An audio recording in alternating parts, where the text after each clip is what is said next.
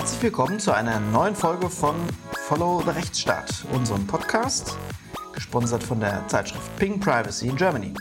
Wir sprechen auch heute wieder über aktuelle Fragen des Rechts und des Rechtsstaats und schauen dabei auf unsere Themen Datenschutz und Informationsfreiheit in ganz besonderer Weise. Mein Name ist Stefan Brink, ich leite ein Digitalisierungsinstitut in Berlin und mir gegenüber an meiner Seite sitzt Professor Niko Härting, Rechtsanwalt, Herausgeber der Ping. Hallo Nico.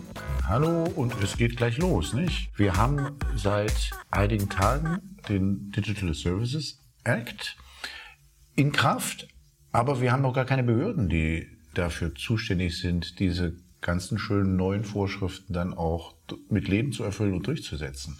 Ja, da haben wir ein Defizit, äh, ein bürokratisches Defizit. Das können wir Deutschen natürlich nicht auf uns sitzen lassen.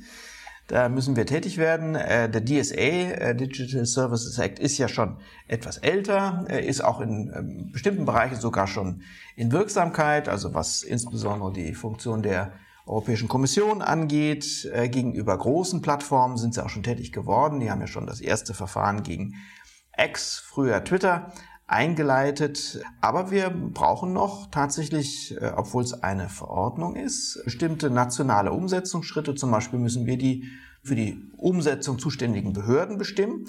Und das geschieht im Digitale Dienstegesetz, das noch in der Weihnachtssitzung vom Bundeskabinett verabschiedet, also angenommen worden war und jetzt in der parlamentarischen Beratung steckt.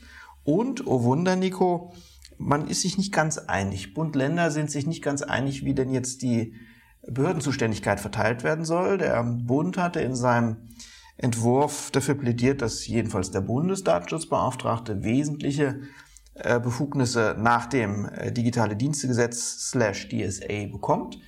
Die Länder sind aber jetzt anderer Auffassung und sagen, nö, nö, das machen wir mal schön föderal. Könnte noch etwas dauern, bis da eine Einigung da ist, ne? Das sieht ganz danach aus, nicht? Also die, die, was jetzt vielleicht kurz dazu gesagt sein sollte, ist, dass unumstritten, soweit man das verfolgen kann, ist die Zuständigkeit, die geplante Zuständigkeit der Bundesnetzagentur für ja. die, für den Großteil der Vorschriften. Aber es gibt eben Vorschriften mit datenschutzrechtlichem Einschlag, die auch sinnvollerweise bei den Datenschutzbehörden liegen. Aber da ist halt zwischen Bundestag und Bundesrat wird darum gerungen, ob es die Bundesdatenschutzbeauftragte äh, sein wird oder die Landesbehörden. Und dann gibt es noch Zuständigkeiten, die beim B K A liegen, dann gibt es also beim Bundeskriminalamt, dann gibt es Zuständigkeiten, die bei den Jugendschutzbehörden liegen und so fort. Also die Landesmedienanstalten spielen Landesmedienanstalten auch noch, genau, spielen auch noch eine gewisse ja, ja. Rolle. Mhm. Ja. Mhm. Mir hat besonders gefallen in der Stellungnahme des Bundesrats, die es inzwischen dazu gibt, äh, ein Konfusionsargument. Äh, die Rechtslage ist so unübersichtlich geworden, dass man tatsächlich auf Widersprüche stößt. Wenn man dem Bundesbeauftragten eine entscheidende Rolle im Vollzug des D S A geben würde, haben wir die lustige Konstellation, dass er auf der einen Seite mit der Bundesnetzagentur kooperieren muss, von ihr angehört wird, seine Stellungnahmen berücksichtigt werden müssen, er aber gleichzeitig Kraft seines Amtes Aufsicht über die Bundesnetzagentur ausübt und ihr zum Beispiel auch bestimmte Weisungen geben könnte, Anordnungen treffen könnte gegenüber der Bundesnetzagentur. Und da meinen jetzt die Länder, das könne ja gar nicht sein, das sei, sei ja offensichtlich systemwidrig, einer Institution in so unterschiedlichen Rollen eine Aufgabe zu geben, ja, lässt sich doch hören. Mal gucken, wie, wie dieser gordische Knoten durchschlagen wird. Ansonsten, was gibt's noch Neues? Du hast schon deine Apple-Brille bestellt. Da gibt's ähm, so eine ja, Brille, natürlich. Die da jetzt eine unfassbar Apple. teure, ja. aber mhm. unfassbar äh, tolle offensichtlich. Ich habe sie noch nicht auf der Nase gehabt. Ähm, ein Headset äh, von Apple, die Vision Pro. Meta hat das schon länger auf dem Markt gehabt. Google Glass hatte mal vor Jahren, können auch schon fast zehn Jahre sein, mal angekündigt, sie wollten sowas auf den Markt bringen, hatten aber dann so viele negative Stimmungen erlebt, dass sie es mal lieber haben sein lassen. Apple macht das jetzt tatsächlich. In den U S A ist die Vision Pro eine Mixed Reality Brille draußen. Und da einfach, glaube ich, aus, aus unserer Sicht lässt sich dazu sagen, wir sind ja keine Produkttester und auch keine Anpreiser von Apple-Produkten, aber wer immer sich mit diesem Gerät einlässt, wird nicht nur eine Menge Spaß haben, sondern auch eine Menge Verantwortung. Die Apple Vision Pro hat nämlich eine Fülle von Sensoren, braucht sie, so wie sie angelegt ist. Da sind natürlich Mikrofone eingebaut, da sind natürlich Lautsprecher drin, da sind auch Kameras, eine ganze Reihe von Kameras drin, wegen des Mixed-Reality-Ansatzes derjenige, der die Brille trägt, nicht blind sein soll für seine Umgebung, sondern die Umgebung mit hineingezogen wird sozusagen in den virtuellen Raum und umgekehrt. Das bedeutet aber gleichzeitig, dass derjenige, der die Brille trägt, eine wirklich intensive Verantwortlichkeit auch in Bezug auf Datenschutzfragen hat. Da ist zum einen der Gesichtspunkt, das sollte jedem klar sein, wenn man so eine Brille aufhat und damit zum Beispiel Gespräche, die man in seiner Lebenswelt führt, mitschneiden würde, das wäre eine Straftat. Ja, zweihunderteins S t G B, Verletzung der Vertraulichkeit des Wortes. Wer so eine Brille auf der Nase hat und äh, ein Gespräch einfach mal mitschneidet, der kriegt Ärger mit dem Staatsanwalt. Und auch mit den Kameras ist es nicht ganz einfach. Da ist einmal die Ebene, was geschieht eigentlich mit meinen eigenen Daten, die natürlich in vielfältiger Weise in die Datenverarbeitungsvorgänge des Headsets einbezogen werden. Da sagt Apple im Wesentlichen erstens, ihr kennt uns, ihr wisst, dass wir unseren Umsatz nicht mit euren personenbezogenen Daten machen, sondern mit unfassbar teuren Produkten, die ihr kauft, die Hardware, darüber machen wir unser Geschäft. Und im Übrigen sind wir datenschutzfreundlich unterwegs. Da haben wir in den letzten Jahren auch die ein oder andere Enttäuschung erlebt. Aber Apple sagt in Bezug auf die Apple Vision Pro jetzt, dass ein Großteil der Datenverarbeitung lokal stattfinden würde, also auf der Brille, beziehungsweise äh, wenn dort noch entsprechende weitere Geräte angeschlossen werden, dass die dort stattfinden, aber nicht online, also keine Übermittlung an Dritte stattfinden würde. Das ist ein wichtiger Gesichtspunkt, der spielt mit Sicherheit eine Rolle, aber, und darauf würde ich in dem Kontext besonders hinweisen, man nimmt ja auch äh, Daten Fremder mit auf, wenn man die Brille auf der Nase hat und seine Umgebung filmt und äh, da entsprechende Sensoren einsetzt, äh, Audio- oder Videosensoren. Da ist man verantwortlich dafür, was man über die Brille, zum Beispiel den eigenen Apps, die auf der Brille laufen, zum Fraß vorwirft. Äh, und natürlich kommt es dabei auch zur Übermittlung, zum Beispiel an bestimmte App-Anbieter, ähm, die dann eben zur Kenntnis nehmen, dass da auch andere Personen im Raum sind, zum Beispiel, dass da möglicherweise auch Familienangehörige sind oder auch Minderjährige mit in den Fokus geraten. Die Datenschutzgrundverordnung gilt in diesem Bereich immer dann, wenn ich jedenfalls meine eigenen vier Wände verlasse und der sogenannte Haushaltsvorbehalt nicht mehr greift. Also es ist nicht nur eine Datenverarbeitung zu persönlichen, eigenen, familiären Zwecken ist und diese Ebene wird verlassen, sobald ich Online-Verarbeitung habe, auch Übermittlung dabei habe, dann bin ich verantwortlich und dann muss ich mir darüber Gedanken machen, was passiert eigentlich, wenn mir jetzt, wenn ich die Brille auf der Nase habe, andere Menschen in den Fokus laufen. Also Hinweis von unserer Seite, wer immer sich dieses Gadget anschafft oder auch nur anschaut, der sollte sich über diese Fragen im Vorfeld Gedanken gemacht haben. Okay, ich kaufe sie nicht. Eine Lösung, die sich aber, aber nicht, nicht, durch, deshalb, nicht weil, durchsetzen äh, wird, Niko. Ja. Ich, ich, ja, warten wir mal ab, ob die Menschheit so etwas braucht mhm. oder ob das Ganze wieder genauso geräuschlos verschwindet wie die von dir erwähnten Google Glasses. Ja. Ähm, Kommen wir zu etwas, was wir nicht so schnell wieder loswerden werden, nämlich die B D S G-Novelle, über die wir hier auch schon äh, gesprochen haben, als der Referentenentwurf vorlag.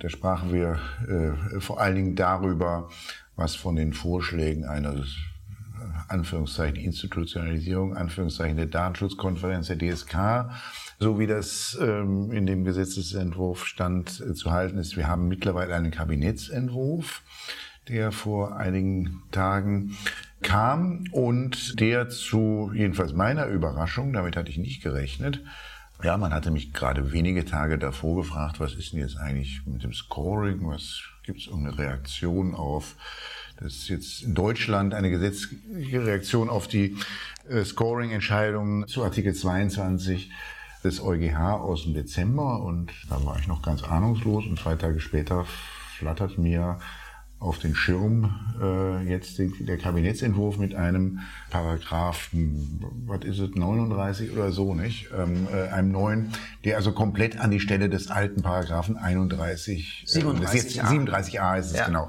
der, der, der dann wohl an die Stelle des bisherigen Paragraphen einunddreißig treten soll, der soll ersatzlos gestrichen werden. Woraus man mal wieder sehen kann, Niko, du hast diese Bundesregierung nicht im Griff, sie hat dich überrascht und ja, es kam jetzt sehr schnell.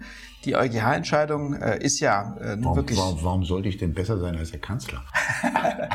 Ich glaube, den Anspruch sollte jeder von uns haben, zumindest kommunikativ äh, besser zu sein als unser Kanzler.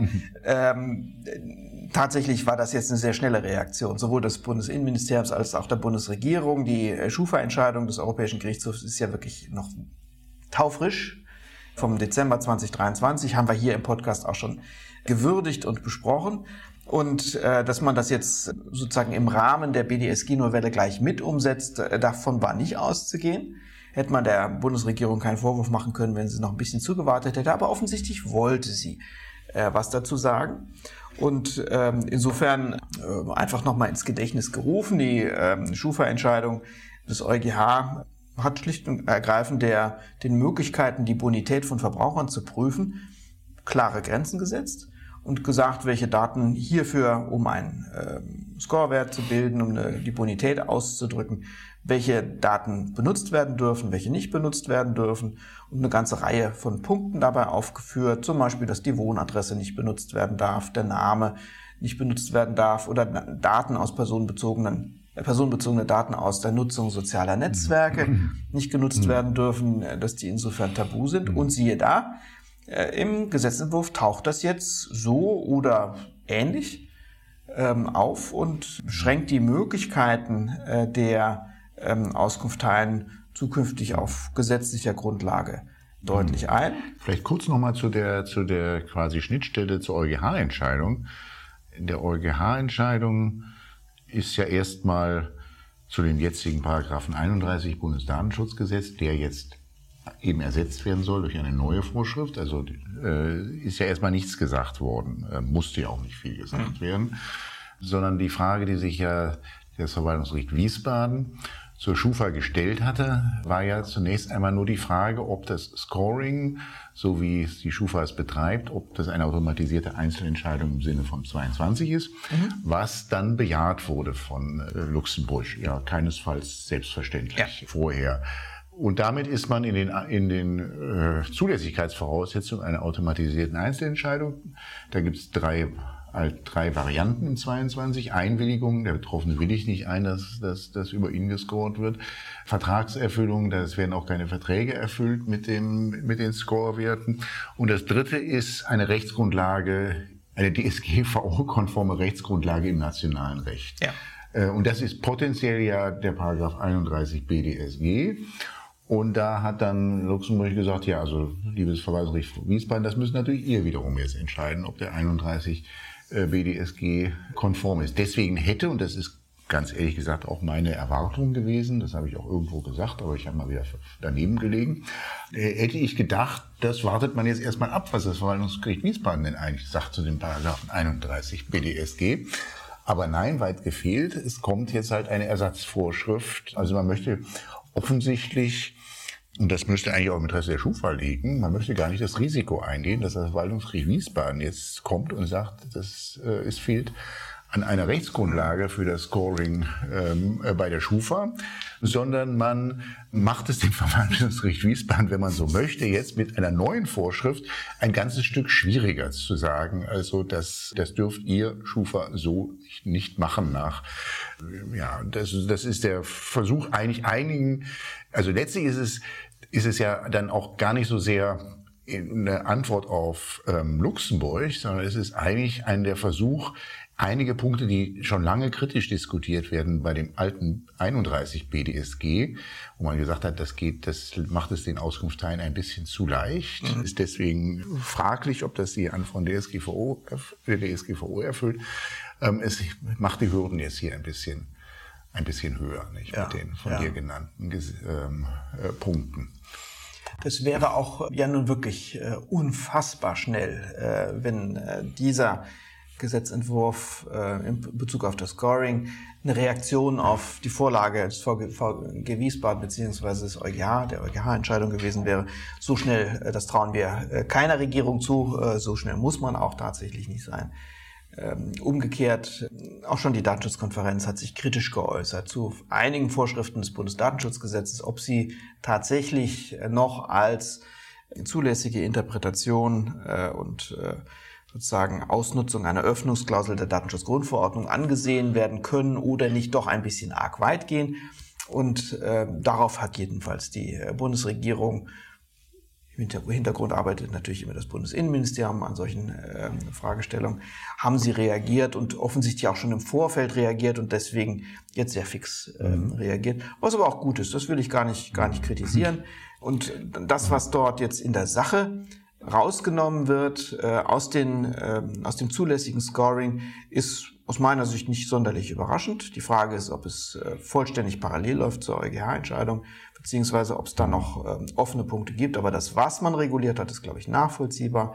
Für die Erstellung von solchen Wahrscheinlichkeitswerten dürfen also nicht genutzt werden besondere Kategorien personenbezogener Daten, also das diese Artikel neun Daten, äh, die besonders sensiblen Daten wie Gesundheitsdaten oder biometrische Daten oder Ähnliches, was eben diskriminierungsanfällig ist. Es darf nicht genutzt werden der Name der natürlichen Person. Es dürfen keine Daten aus... Name ist wohl hauptsächlich gemeint, dass, es, dass man nicht irgendwie aus, aus einem fremdländisch klingenden ja. Namen ja. Rückschlüsse für Scoring äh, äh, zieht. Nicht? Ja. Äh, ähm. und, die, und die sozialen Netzwerke, die dann auch auftauchen, Daten aus sozialen Netzwerken, das ist ein alter Heuler. Nicht? Da gab es ja. immer da gab's so Skandalberichte mal vor einigen ja. Jahren, wo dann ja. behauptet wurde, das haben die Auskunfteien dann ja auch bestritten, ja. Ähm, dass es... Ja, ich glaube, das waren auch nur so Forschungsmodelle, ob man mit, also Forschungsprojekte, ob man, dass man, wo man versucht hat, also aus Profildaten von sozialen Netzwerken Rückschlüsse auf die Zahlungsfähigkeit dann auch, oder auf die Bonität äh, zu ziehen. Ja, so viel ja auch die, die Reaktion der Auskunfteien auf die Entscheidung des Europäischen Gerichtshofs im Dezember dreiundzwanzig aus, dass sie sagten, machen wir doch eh schon lange mhm. nicht mehr. Ja, also äh, zum Beispiel äh, auch was, gerade was die Nutzung sozialer Netzwerke angeht, da war ja immer ein Riesenproblem, überhaupt das zu authentifizieren. Mhm. Äh, stammt die Aussage überhaupt vom Betroffenen oder ist das ein Fake-Account oder es ist eine Aussage einer unbekannten Person über den Betroffenen? Das war natürlich immer mit besonderen äh, Problematiken verbunden. Was Auskunfteien eine ganze Zeit lang gemacht haben, was jetzt verboten ist laut oder verboten werden soll laut Entwurf, ist allerdings die Nutzung von Anschriftendaten. Mhm. Also die Frage, wo ist der, wo wohnt der denn, der Betroffene, äh, und kann ich daraus möglicherweise einen Schluss ziehen, das ist entweder ein sozialer Brennpunkt oder ein Villenviertel, kann ich daraus das nicht für die ähm, Bonitätsprognose äh, nutzen. Das ist jetzt eindeutig festgehalten im Entwurf, äh, dass das zukünftig nicht gemacht werden darf. Genauso wie äh, es, glaube ich, auch ganz nachvollziehbar ist, dass minderjährige Personen komplett aus diesen Scorewert, aus der, der Scorewertbildung rausgenommen werden, dass man das nicht möchte, mhm. äh, nicht, nicht sehen möchte, auch gerade im, im Sinne des minderjährigen Schutzes. Ob das am Ende tatsächlich sich als so günstig erweist, zum Beispiel hier in dem Fall für die Minderjährigen, dass sie ihre ähm, mit ihren Daten jetzt kein Scoring mehr betrieben werden darf, das steht wiederum auf einem anderen Blatt. Wenn man weiß, wie ähm, aktiv auch gerade jedenfalls ältere Minderjährige, mhm. sechzehn-, siebzehnjährige im Internet sind, wie sie auch äh, einkaufen, Geschäfte tätigen und was für eine Kaufkraft sie auch haben, wenn jetzt über sie keine Scorewerte mehr gebildet werden dürfen, fällt natürlich auch, ähm, so ist jedenfalls die Argumentation der Auskunfteien, eine gute Chance weg, ihnen Zahlungserleichterungen zu geben. Mhm. Wenn ich über sie keine Informationen haben darf, dann liegt es ja sehr stark beim Anbieter, ob er sagt, okay, dann kriegen die gar nichts. Oder dann müssen sie halt im Zweifelsfall erst mal Vorkasse leisten, bevor sie ihre bestellten Produkte geliefert bekommen. Ob das jetzt als so ähm, willkommener Fortschritt aus Sicht der Minderjährigen bewertet wird, das steht noch auf dem anderen Blatt. Mhm. Also der, der ähm, nur so von der Systematik her ist vielleicht nochmal wichtig hervorzuheben, das ist ein Erlaubnistatbestand, der da geschaffen wird, der siebenunddreißig a, ist kein Verbotstatbestand, mhm. nicht? Ist äh, genauso wie der einunddreißig äh, B D S G ja ein Erlaubnistatbestand war. Also es ist eine Vorschrift, die man ja braucht, um überhaupt das Scoring da sind, um das Scoring auf rechtmäßige Beine zu stellen, äh, weil wir ansonsten den Artikel zweiundzwanzig halt ja. Äh, ja haben, der alle anderen Wege verschließt. Also der wirklich nur den Weg über eine, eine nationale Erlaubnisnorm dort öffnet.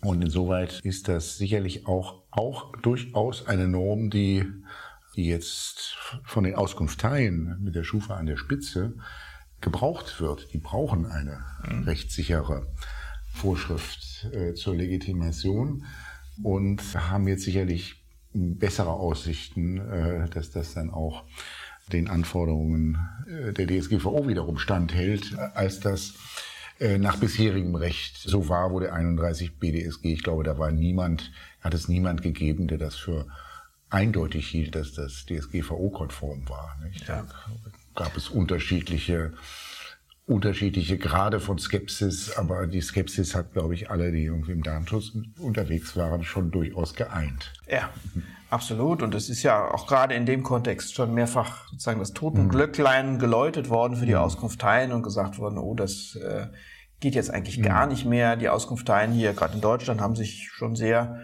deutlich äh, mhm. bemerkbar gemacht und haben gesagt, aus ihrer Sicht können sie sehr wohl weiter rechtmäßig agieren. Und hätten sich auf vieles ähm, tatsächlich im Vorfeld auch schon eingestellt. Die äh, rechtliche Konstellation, von der du sprichst, ist tatsächlich auch was für Genießer. Äh, diese Abstufung äh, im zweiundzwanzig Datenschutzgrundverordnung haben wir Einschränkungen der automatisierten Datenverarbeitung und darauf beruhende Entscheidungen in Bezug auf den Betroffenen. Der neue siebenunddreißig a B D S G schränkt jetzt diesen Artikel zweiundzwanzig ein. Das darf er. Dafür gibt es ja äh, die vorhin genannte äh, rechtliche Grundlage in der Datenschutzgrundverordnung. Und der siebenunddreißig a Absatz zwei macht jetzt umgekehrt wieder Vorgaben, wie denn diese Wahrscheinlichkeitswerte, also diese mhm. Score-Werte, die benutzt werden sollen, erstellt werden dürfen und was dabei nicht genutzt werden darf. Also es mhm. ist ganz schön verschachtelt. Ganz schön verschachtelt. Aber mhm. ich glaube, man mhm. kann es trotzdem in der Sache durchaus nachvollziehen. Mhm. Und äh, wie gesagt, die Auskunfteien selbst mhm. sind der Auffassung, mhm. sie kommen damit schon zurecht. Mhm. Und an einer neuralgischen Stelle ändert sich nichts, nämlich daran, dass, also dass die Formel, mit der der Scorewert berechnet wird, ein Geschäftsgeheimnis ist, daran rührt das nicht, und dass die Formel und die, an- und die Anforderungen an die Formel, die eigentlich mehr oder weniger genauso beschrieben sind, wie sie bisher auch schon beschrieben waren, das ist die wissenschaftlich anerkannte, das wissenschaftlich anerkannte mathematisch-statistische Verfahren, das dort gewählt sein muss. Das muss nachweisbar sein. Jetzt, und jetzt kommt die praktische Seite, ja. wie dieser Nachweis geführt wird. Dieser Nachweis, dass also die Geheimformel, dass die also tatsächlich sauber mathematisch, auf saubere Weise entstanden ist. Ja, da denkt man ja, oder das habe ich eigentlich auch, sehe ich eigentlich bis heute so, dass das in gewisser Weise durchaus auch vorbildlich ist für so unter dem Gesichtspunkt der Transparenz von, von Algorithmen, ja, dass man sagt, es muss ein mathematisch-statistisch anerkanntes Verfahren sein. Das ist allerdings nur die Theorie, weil wie läuft es in der Praxis in den Datenschutzbehörden? Sie bekommen, wenn sie den Nachweis dann verlangen, und das tun sie, oder möglicherweise großen Auskunfteien werden eben auch freiwillig nachkommen, und dann wird ein, wird ein universitäres Gutachten äh, erstellt. Das hat dann gut und gerne mal hundert, zweihundert Seiten, wo dann halt dem bestätigt wird, dass das also alles mathematisch, statistisch, wissenschaftlich sauber ist, wie der Scorewert errechnet wird. Und dann hat man aber in den Datenschutzbehörden, so wurde mir das jedenfalls vor einigen Jahren berichtet, in einer nicht ganz unwesentlichen Behörde, hat man eigentlich gar nicht, gar keine Möglichkeit, das wiederum zu überprüfen, das Gutachten. Ja.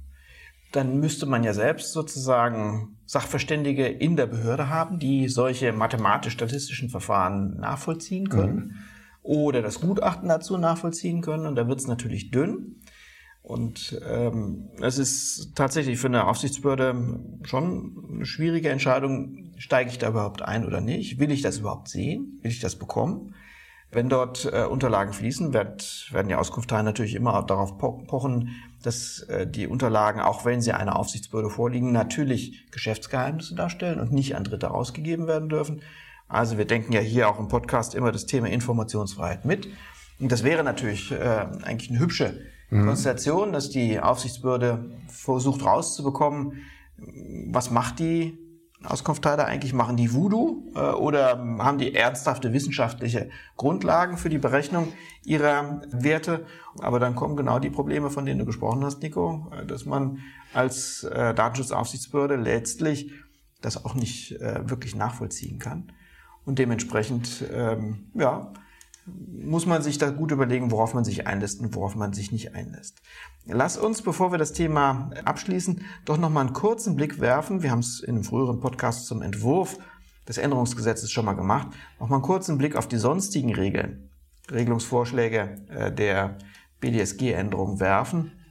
Die sind und bleiben genauso enttäuschend, wie sie auch ursprünglich äh, vorgeschlagen wurden. Also tatsächlich findet sich in Paragraph sechzehn a äh, von B D S G neu äh, eine äh, Vorschrift, mit der die Datenschutzkonferenz, äh, also die Konferenz der Aufsichtsbehörden der Länder und des Bundes, institutionalisiert wird, aber mehr eben auch nicht. Ähm, steht drin, es gibt sie, die Datenschutzkonferenz, und diese Datenschutzkonferenz gibt sich eine Geschäftsordnung. Das ist wirklich das Minimalprogramm, das man in diesem Kontext fahren kann. Es steht nicht drin, dass sich die Datenschutzkonferenz eine Geschäftsstelle gibt. Es steht nicht drin, wie das eigentlich ähm, finanziert werden soll. Es steht nicht drin, dass Entscheidungen der Datenschutzkonferenz, wenn sie zum Beispiel mit Mehrheit gefasst wurden, verbindlich sind für alle Beteiligten. All das steht da nicht drin. Und das ist natürlich schade und traurig. Wir haben die Problematik schon damals erörtert. Das Bundesinnenministerium stellt sich auf den Standpunkt, dass das gar nicht regulierbar ist. Nämlich, wenn man das zulassen würde, dass die Beschlüsse der Datenschutzkonferenz eine Verbindlichkeit gegenüber allen Mitgliedern der Konferenz entfalten, wäre das möglicherweise ein Verstoß gegen das Verbot der Mischverwaltung. Da sitzen ja Bundes- und Landesbehörden an einem Tisch. Mhm. Und es wäre ja denkbar, dass zum Beispiel die Länder sich einig sind und der Bundesbeauftragte dagegen ist, dann aber tatsächlich durch einen Mehrheitsbeschluss gebunden wäre.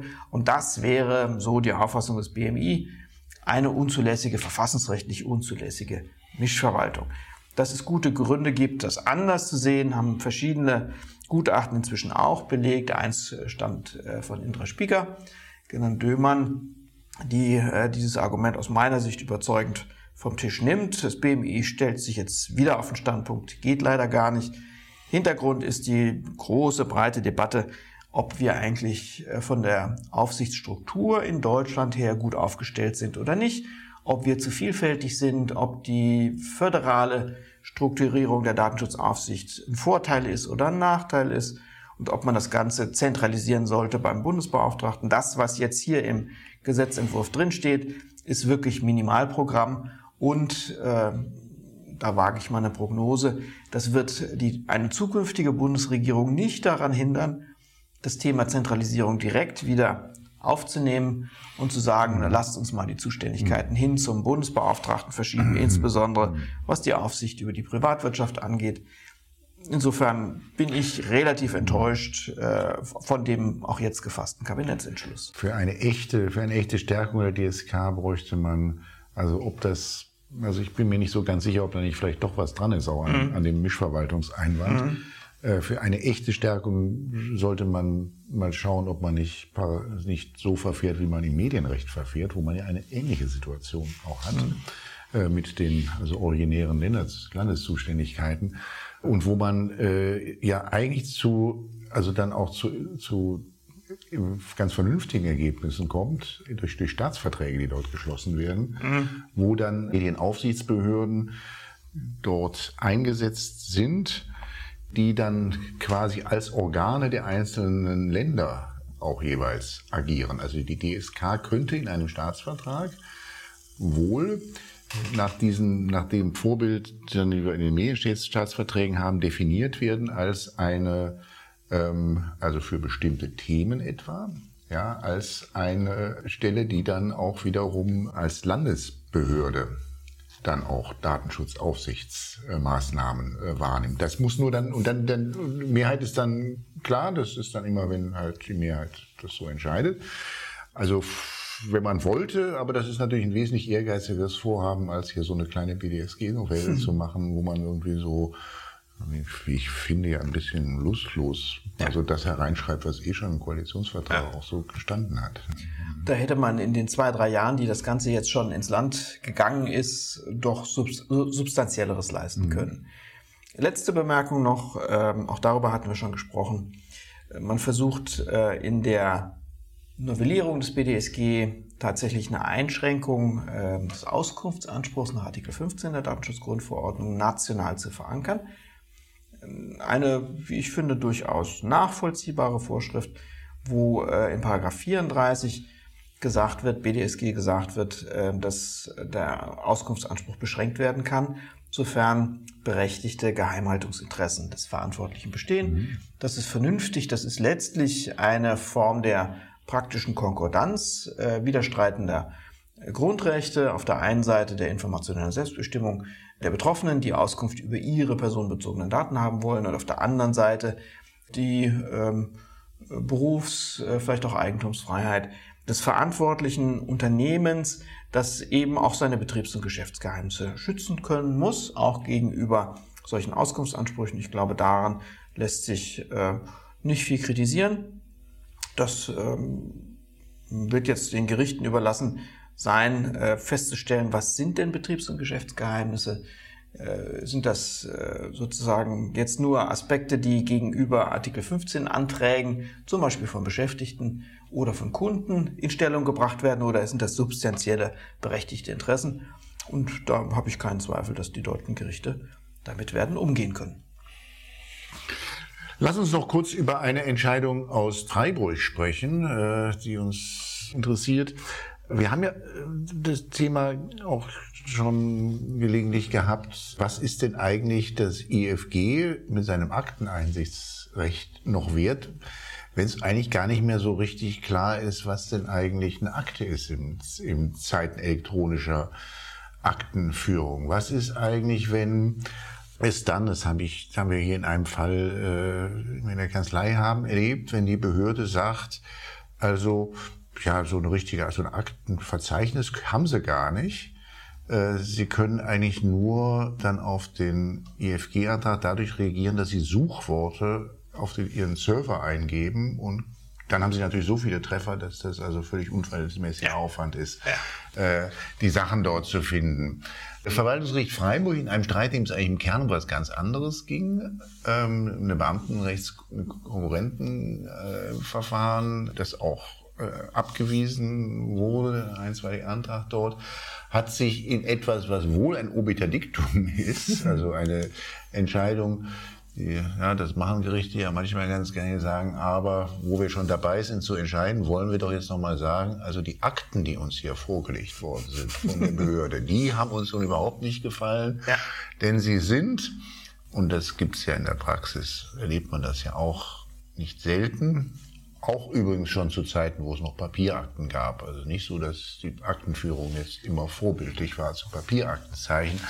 Man erlebte es, und erlebt es nicht selten, dass, wenn es zur Akteneinsicht kommt, eigentlich egal in welchem Kontext, ja, ob es auf einen I F G-Antrag ist, ob es einfach der Akteneinsichtsantrag bei einer Datenschutzbehörde ist, zum Beispiel, oder ob es auch die, auch dann die, die Reaktion der Behörde ist auf die Aufforderung des Gerichts, nochmal die Akten vorzulegen, das mhm. war hier wohl der Fall. Mhm.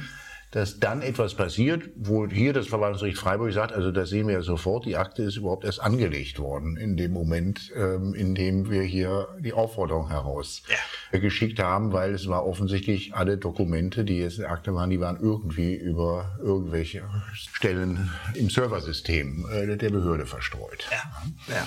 Und da sagt das Verwaltungsgericht Freiburg, das geht so nicht. Das wollen wir so nicht haben. Mhm. Da merkt man deutlich, nicht nur zwischen den Zeilen, sondern auch ausdrücklich, das V G Freiburg ist not amused und weist insbesondere darauf hin, dass, wenn elektronische Aktenführung gepflegt wird von den Verwaltungsbehörden, dass das nicht entbindet von den rechtsstaatlichen Vorgaben, die wir immer haben, wenn es um Dokumentationspflichten von Behörden geht. Egal ob in Papier oder in elektronischer Form, haben nämlich die Behörden natürlich als staatliche Stellen bestimmten rechtsstaatlichen Anforderungen nach Artikel neunzehn unseres Grundgesetzes zu genügen. Worum geht's? Die Behörden sind verpflichtet, sagt das V G Freiburg nochmal ganz paradigmatisch, sind verpflichtet, den äh, wesentlichen sachbezogenen Geschehensablauf zu dokumentieren auf eine objektive Art und Weise. Das muss vollständig sein. Das muss für andere, also nicht Behörden, äh, Mitglieder auch nachvollziehbar sein und es muss wahrheitsgemäß sein. Und das, was ihr hier macht, ähm, ihr lieben ähm, Prozessbeteiligten, das ist das Gegenteil davon. Das ist keine ordnungsgemäße Aktenführung, äh, sondern was ihr macht, ist, äh, das V G Freiburg nennt das, praktizierte Ablage elektronischer Dokumente in einer Datei. Ihr werft da einfach Sachen zusammen, ja, mehr oder weniger ohne Sinn und Verstand, jedenfalls ohne die genannten rechtsstaatlichen Anforderungen zu erfüllen. Ihr macht das nicht so, dass jeweils der aktuelle Geschehens- und Verfahrensstand dokumentiert ist. Ihr macht das nicht so, dass es vollständig wäre, also dass man aus der elektronischen Akte heraus ein komplettes Bild des Verfahrensstandes hätte. Ihr macht es auch nicht so, dass sozusagen ein Dritter, sei er in der Behörde, sei er außerhalb der Behörde, das jetzt nachvollziehen könnte und dass eine personenunabhängige Sachbearbeitung sichergestellt sei. Also wenn der Sachbearbeiter ausfällt, könnte auf der Basis, die ihr uns da gegeben habt, dieses Sammelsurium, diese Ablage in einer Datei, da könnte kein vernünftiger Beamter weiterarbeiten an dem Ding. Und ähm, ihr müsst das schließlich auch so ajour halten und so aktuell führen, dass jederzeit entweder Verfahrensbeteiligte äh, Akteneinsicht gewähren können und sich ein vollständiges Bild vom aktuellen Sachstand machen können oder eben, und da sind wir beim V G Freiburg gelandet, äh, ihr müsst das so führen, dass äh, sich auch ein Verwaltungsgericht, das in, den, in das Verfahren einsteigt und zum Beispiel im äh, vorläufigen Rechtsschutzverfahren sich ein Bild machen möchte, wie weit ist eigentlich die Behörde, dass sie das tun kann. Und genau das findet nicht statt, sondern stattdessen habt ihr da ein, äh, eine Datei aufgemacht und dort Sachen reingeworfen, mehr oder weniger wahllos, die weder aktuell noch vollständig sind und das geht so nicht.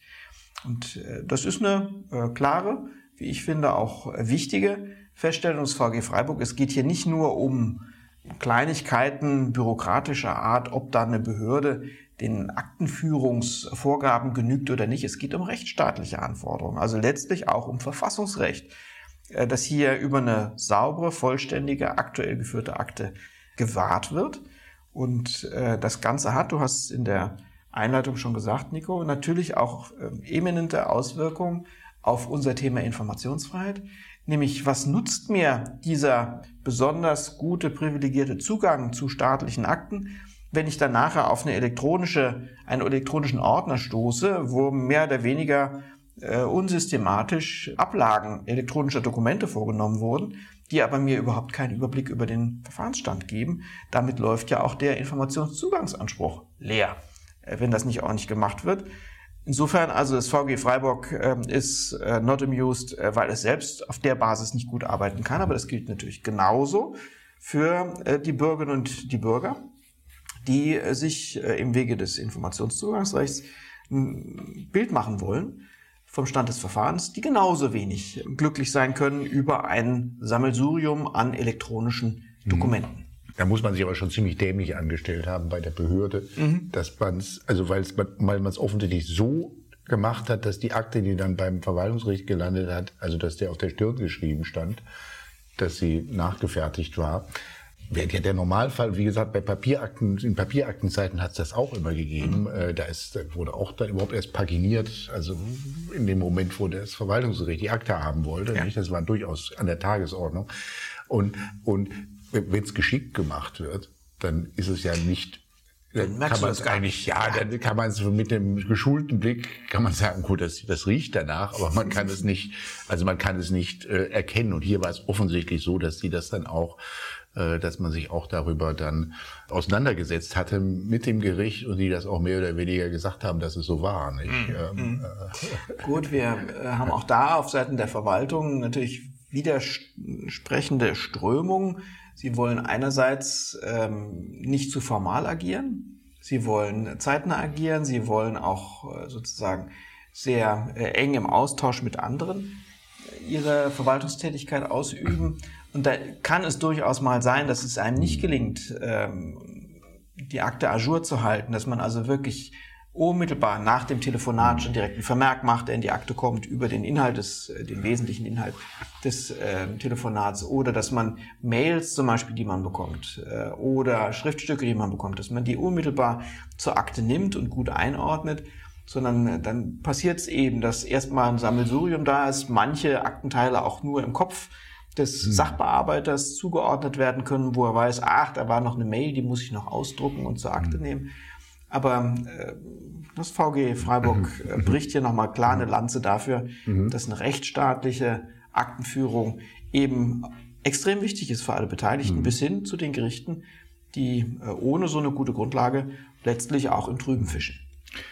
Ja, also nochmal, auch nochmal kurz ein bisschen gegen den Strich gesprochen, mhm. ähm, was natürlich, wo ich auch keine Prognose, ich würde keine Prognose äh, wagen, wie, ich sag mal, in zehn, fünfzehn Jahren eine elektronische Akte in einem, in einer gut digitalisiert funktionierenden Verwaltung, ja, jetzt werden manche sagen, das wird mit Sicherheit nicht in Berlin sein, aber das mal, das mal weggelassen, wie das funktionieren wird, ist, ist ja jetzt auch meist eher nicht die klügste Sache, wenn man digi- das, was man digital macht, wenn das einfach alles nachbildet, was auf Papier ist. Also wenn, es ist jedenfalls nicht in Stein gemeißelt, dass wenn man rein elektronisch arbeitet, dass man dann Akten haben muss, die genauso aussehen, wie früher die Papierakten ausgesehen haben.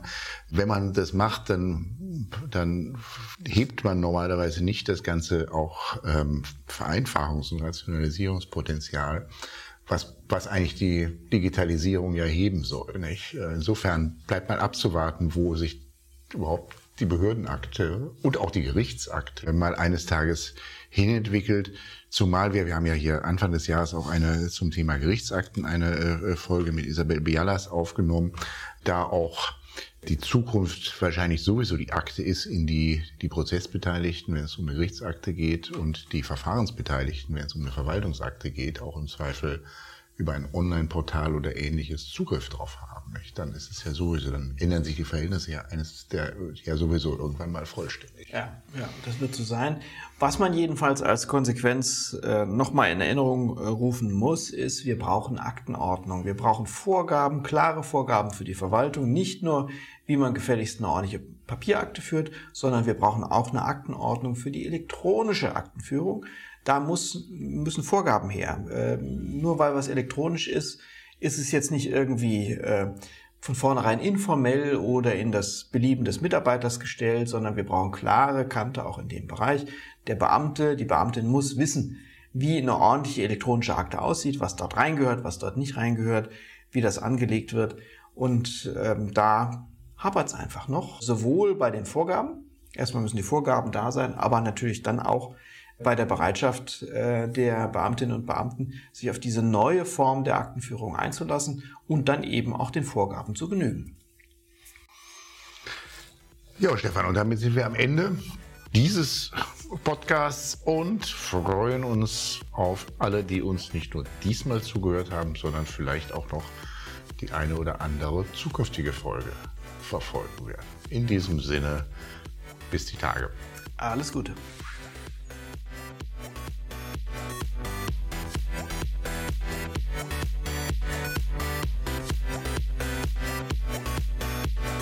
Das war Follow the Rechtsstaat. Schaltet auch ein bei der nächsten Folge und abonniert.